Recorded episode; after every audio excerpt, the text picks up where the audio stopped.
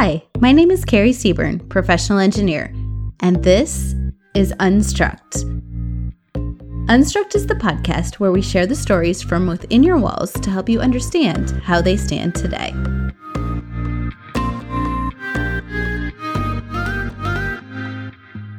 Hello, and, welcome, back, back, to Unstruct. So, so this, week, week I have a special little, little treat, for you. So, so we, are actually not, not talking about a specific building this week. We, we are, are talking about every building this week. So, so we are going to get into what structural engineering is. And, and I, I, promise we're not, not going to get into any textbooks or go over any calculations, but, but we are going to just talk about what a structural engineer does. So many times, if I have a client that maybe hasn't done a project before, they are a little bit unclear as to what the role of the structural engineer is and, and what, what value and, and scope we bring, bring to the project. So, so I, thought this would be a great opportunity to talk through some of those things and maybe dispel some Um, myths about structural engineers and yeah, yeah just, kind of get the conversation going as far as what we do. So in true fashion, I am going to give an analogy that will hopefully kind of help solidify and give, give a little, little bit of context to this. So I guess, I guess the, the, most basic way to describe it is the structural engineer goes into the weeds gets, gets very complicated with the calculator and computations, and, and then returns from, from the truck into the weeds with, drawings and designs that are simplified and understandable, i.e., buildable for the, for the client and contractor. So you can think of every image that you think of someone going to battle the weeds and coming out war torn and ready to deliver something simple. That's essentially what we do. But since the goal of our deliverable is to be simplified and understandable, I think, I many, many people, people don't realize all that goes on in, in the weeds to get to that, that final point. point. So, so yep, yep, as, as a structural engineer, maybe, maybe you've seen this, we, many, many times feel like nobody appreciates our painstaking trip into the weeds. So, so a typical martyr complex that, that maybe you've seen on the faces of a few of your engineer friends. So to get, get a little, I guess, context or, or a little information to this, I think, would be good so that we can all kind of understand each other a little better and hopefully uh, dispel some, I guess, myths and give a little clarity as to what we do. So, the million dollar question what goes on in the weeds? To summarize, the structural engineer is responsible for keeping the building standing when exposed to certain forces or loads. and, and actually, we take our job, very seriously. So, so, one, of the first lines of our code of ethics states that our primary focus is first and foremost protect the health, safety, and welfare of the public. So, so this, this, is always at the top of our minds, making sure that people are safe. So, so this, this is both a blessing and a curse to some of us as structural engineers. If you are a structural engineer listening, I think you know exactly what I'm talking about like, like for, instance, I guess just a couple, of examples. So, so one time I was at Costco. I noticed one of the columns at the base had a large forklift impalement. So the prong, I guess, of the forklift went right through the base of the column. It was an HSS column, so a tube. And that really is the most critical location of this column. And it was at least 20 feet tall. So I was there getting toilet paper, but had to kind of switch, switch over, to structural engineer and just, just let, let them know. And they, and they were working, on getting, getting it fixed. They had, it taken care of. But, essentially, the fact that we take this code of ethics and, and an oath to protect the public, we are kind of always on the clock for things like that. Kind of similar, I guess, to maybe, maybe a doctor, doctor that's, at a sporting, event, event and, and has, has to go into action if something happens. So we kind of have the same kind of mentality of always, always making, making sure that people and, things are safe. This is always at the top of our minds, making sure that people are safe. So during day-to-day operations and during extreme events such as high wind events and earthquakes. So the, governing building codes dictate what forces need to be applied to structural elements. We must follow gravity. So we started designing at the top of the structure and work our way down to the foundation. So this is exactly opposite of the way way that a building structure is built. We build from the ground all the way up to the top. So sometimes this makes things complex because from a construction standpoint, a lot of times we aren't able to finalize our structural design or give drawings until we are completely done with what we're doing because the last thing that we do is the first thing that is built. So it's a little annoying if someone could talk to gravity and maybe flip that, that, that would be wonderful. Obviously, that is not, not an option. So, so the interface between the soil and the foundation is also the interface between the structural engineer's responsibility and the geotechnical engineer's responsibility. So if you'd like, like to know more about that, we actually, we actually have, have a previous episode called Below Grade, where, where we discuss the roles and responsibilities of the structural engineer and the geotechnical engineer. So, so the, the, loading that, that I was talking about earlier is specific to the location or specific to where the building is located. These, loads are specific to location. Higher wind areas on the coast, higher earthquake loads in areas susceptible to earthquakes, higher snow loads in mountainous areas. So kind, kind of completely dependent on where, where the building is located. So the, so the forces, forces are also specific to the type of building used. So, so the type of building is being designed. So, so for instance, an auditorium will require higher design live loads than a residential home. And to back up a little bit, we have five basic load cases in most building structures. There are other load cases, but but the five basic ones include dead load, which is the weight of the structures and things that are permanent, things that will always be there and live loads, which are loads that are changing, such as people and furniture, snow loads, earthquake loads, and wind loads. So again, based on the building use and location, the design loads are determined for each area of the building. So then, so then we, take, take these loads and, and apply them to the structure. We use material properties of the structural elements to design each element for these loads. Based, Based on, science, we are, we are predicting the way that the building will respond under loads that it could potentially experience. Again, Again loading, loading, starts, from, the roof with, with beams and horizontal elements and progresses to the columns or vertical elements and then, down to the next level of beams and columns with new loads picked up at each floor level. This, this is called the gravity analysis of the building, working the loads down vertically from the top of the structure to the foundation. Once, Once the, gravity, gravity analysis is determined, we move, move on to the lateral analysis. So the, so the first step in the lateral analysis is to determine if wind or earthquake loads, also known as seismic loads, control.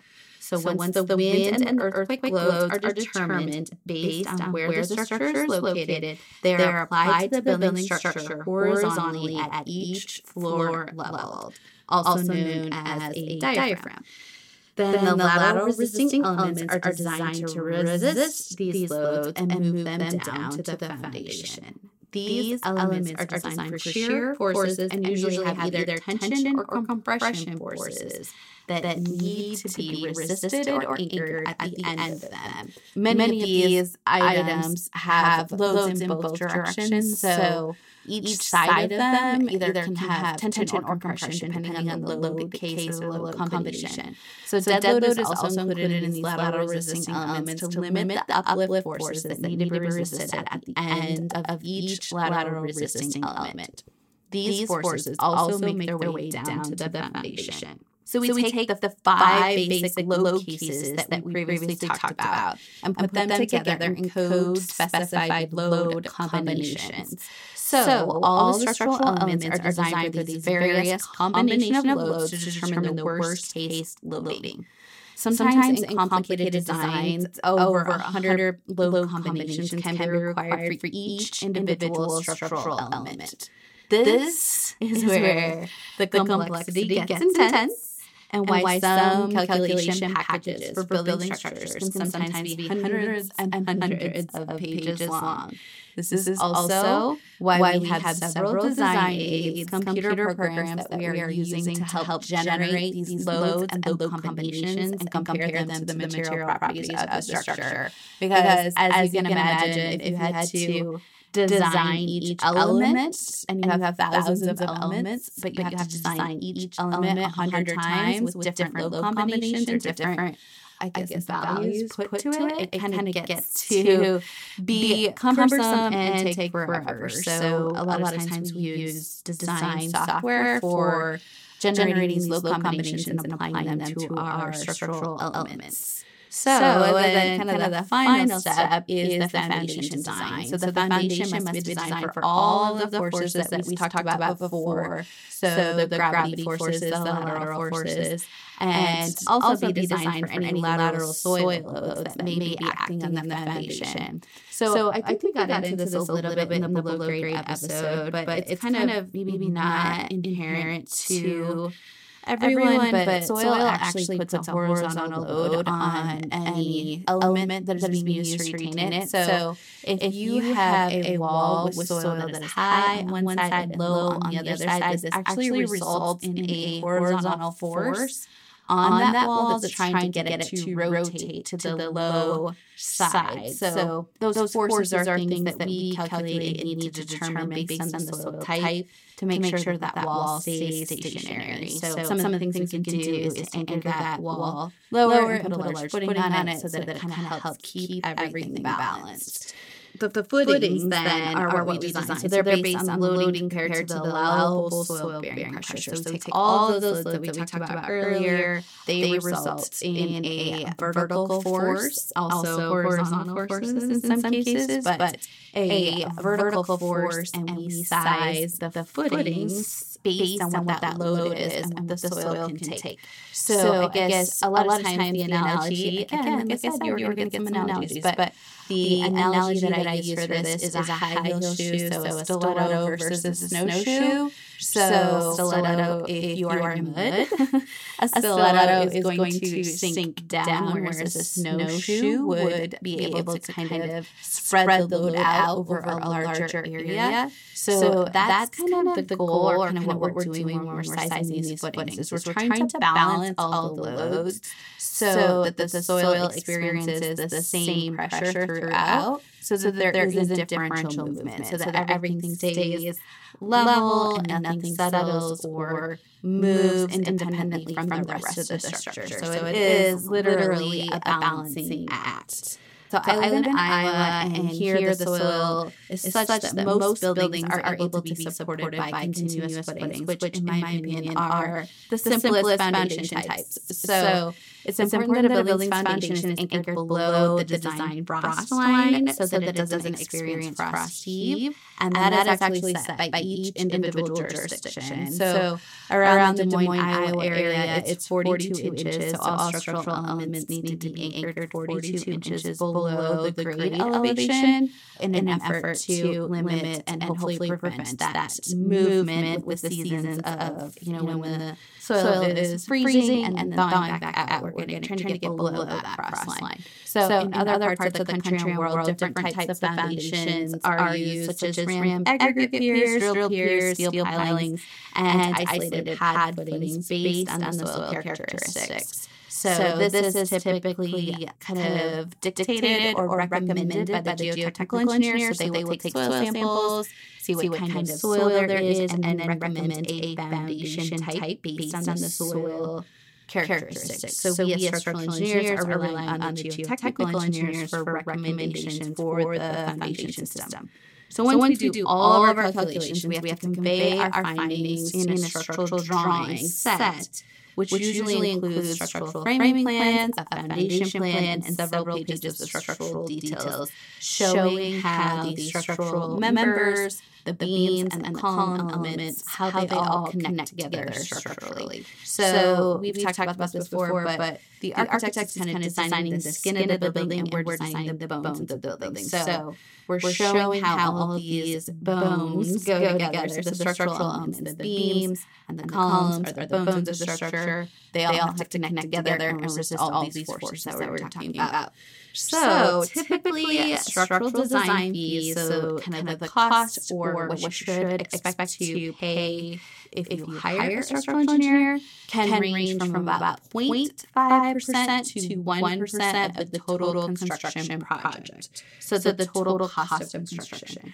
This, this varies based on the complexity of the building. For instance, a simple house usually takes about 40 hours to complete the full structural design and document it in, in a set of structural drawings, but a larger high-rise building can sometimes take several hundred to thousands of hours to complete the structural design.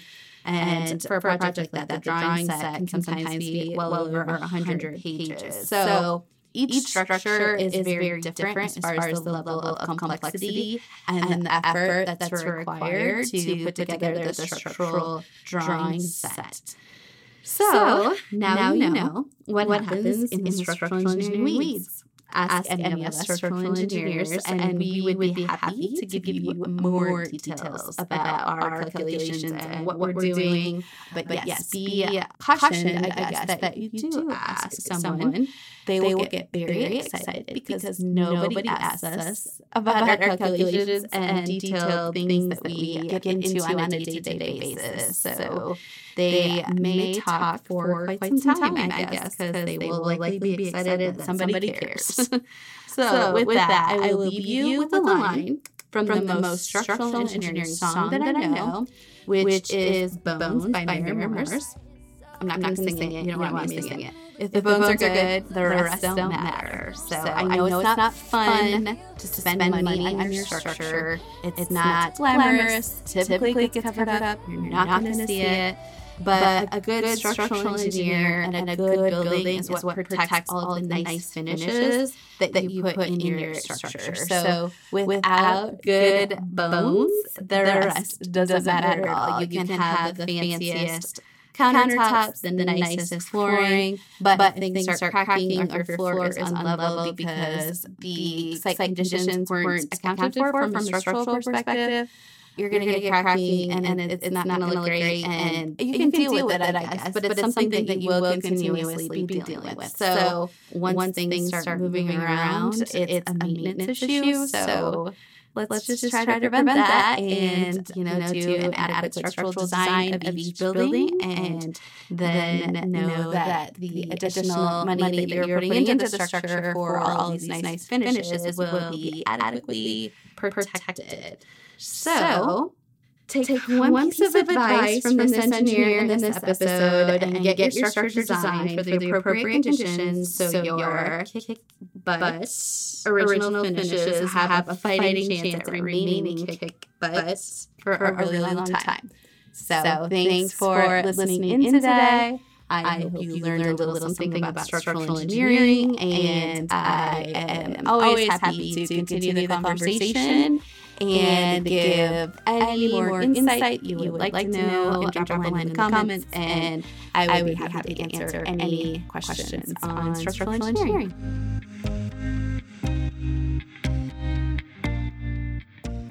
Thank you for listening. If you enjoyed this episode of Unstruct and know someone else who would, please share it with them. And if you enjoy the work that I'm doing here in general, I would really appreciate your rating and review on Apple Podcast. It goes a long way to help others find the show. Speaking of finding shows, Unstruct is part of the Gabl Media Network, a place where you can find even more content like this. To see the catalog of shows focused on our built environment, visit gablmedia.com. That's G A B L media.com. Lastly, if you haven't already, don't forget to subscribe before you go so that you don't miss the next story from within the walls and how they stand today.